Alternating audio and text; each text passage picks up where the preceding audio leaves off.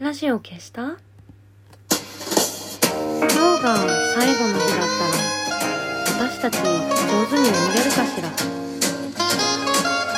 明日も今日が続くならやっぱり上手に眠れるかしら？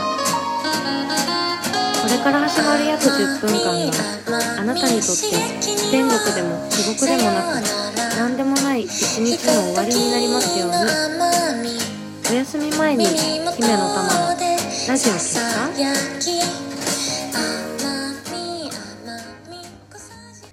こんばんは。姫の玉のラジオ消した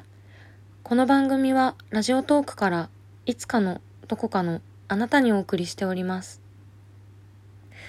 えー、永遠なる者たちっていうエッセイをかれこれ3年ぐらいずっと続けてるんですけどこれは目に見えないものについて書くっていう連載であの多分初めて何にも決まってない状態で何か書きませんかって言ってあの連載の依頼をもらった仕事かな？だと思うんですけど例えばなんかそれまではあのエロ本に書くとかあとはなんかまあエロ本に書くってなったら何でもいいっていうわけじゃないから一応こうアダルトのネタを書くっていうのが決まってたりあとはその地下アイドルについて書いてくださいとか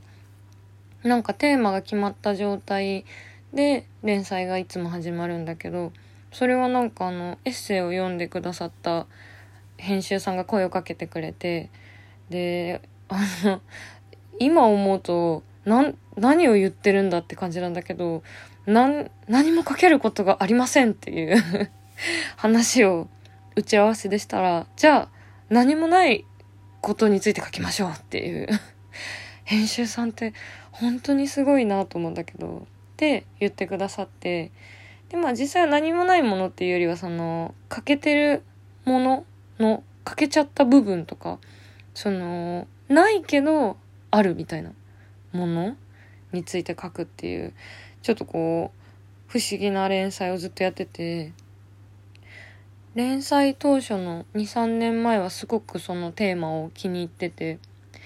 同じタイトルのトークイベントトークイベントっていうかその対談イベントみたいなのを毎回違うゲストさんを呼んでずっとやってたんだけど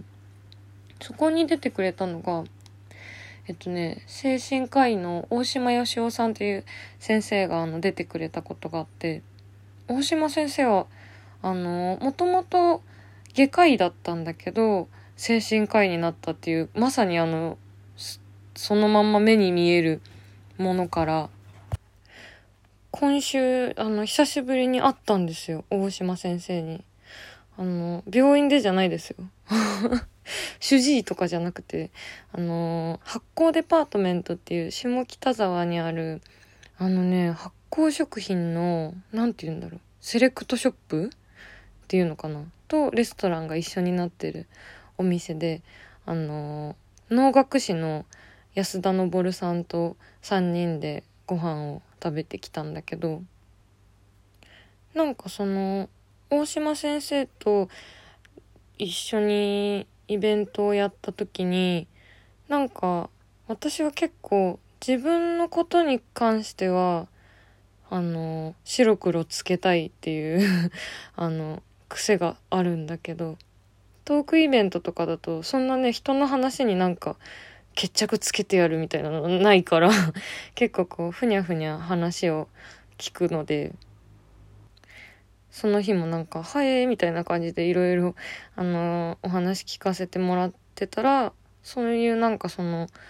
白黒つけない答えをパッて出さないところが面白いねって客席からコメントしてくれたのが安田さんだったっていうつながりがあって。それでその安田さんは「イナンナの冥界下り」っていう神話を能でやるっていう能というかあれは能なんだけどなんかねいろんなベリーダンサーの人とかも出るしいっぱい人形とか電子楽器とかあこれはなんか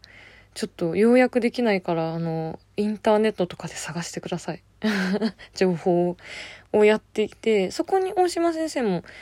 出てるんだけど、その公演をリトアニアまで見に行ったことがあって、それで、その公園にいたのが、下北の発酵デパートメントを今やってる小倉平久さんっていう方で、発酵食もなんか最近ね、多分その小倉さんのあの活動とかもあってすごく見直されている、見直されてるか、ななんて言うんだろう。ブ、ブームになっているけど、なんかでも当時は発酵食についてそんなに考えたことなくて、なんか味噌とか、あと何？納豆とか日常にあるけど、そんなによく考えたことなかったというか、なんかでも今思うと私小学生の時に味噌の作り方について、あのー、なんか自由研究かなんかで調べたことがあるんだけど、それでもあんまり考えてなかったってことすごいぼんやりしてたんだろうね、きっとね。まあだからもともとそういう、なんだろうな、目に見えないものを見逃してたっていうところがあるから、そういう連載も書けてたのかもしれないけど、その発行が面白いっていうのを教えてくれたのも、確かね、大島先生だったと思うんだよね。その、まさに目には見えないけど、あの、菌が働いているっていうのが面白いって言われてるよみたいな話をね、してくれた気がする。確かそうだったと思う。なのでなんか、その、小倉さんと大島さんと安田さんと再会するっていう あの、嬉しい回が今週はあって、なんか、その頃はすごいいろんな面白い出会いがあって、連載もずっと割とこうコンスタントに書いてたんだけど、なんだろう、なんかね、だんだん書けなくなって。というか、私がちゃんと書いてたらもう単行本になってるはずなんだけど、なんかだんだんね、書くのが遅くなって、そしてなんか、連載してた時は、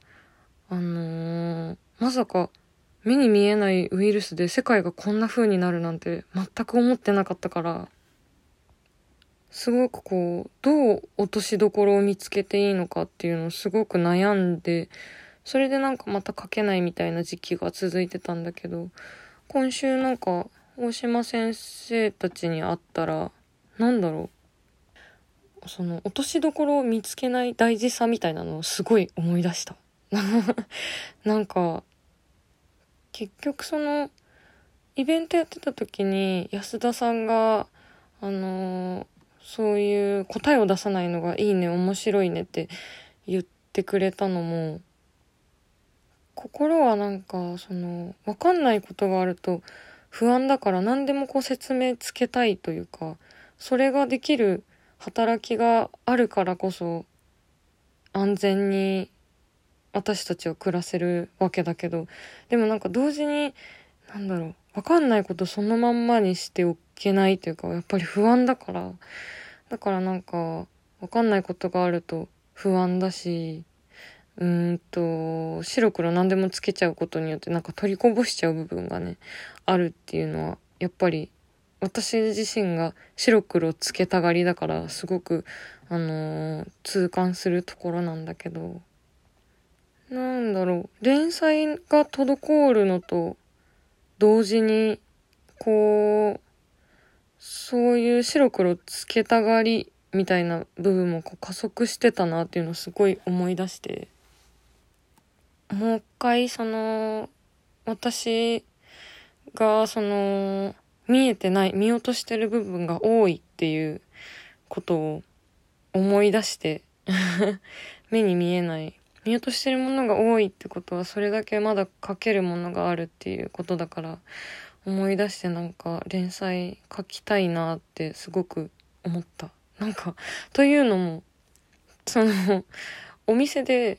お客さんが私たち以外のお客さんが帰った後に、急にその安田さんと大島さんの能が始まってお店で。それがすごい面白くて、なんだろう。パッてパッてやってくれるから、楽器とかもなくて、声だけでやってくれるから、すごくそれが自然で、なんか、ずっとあったものが急に出てきたような驚きっていうか、なんて言ったらいいんだろう。なんか、本当に、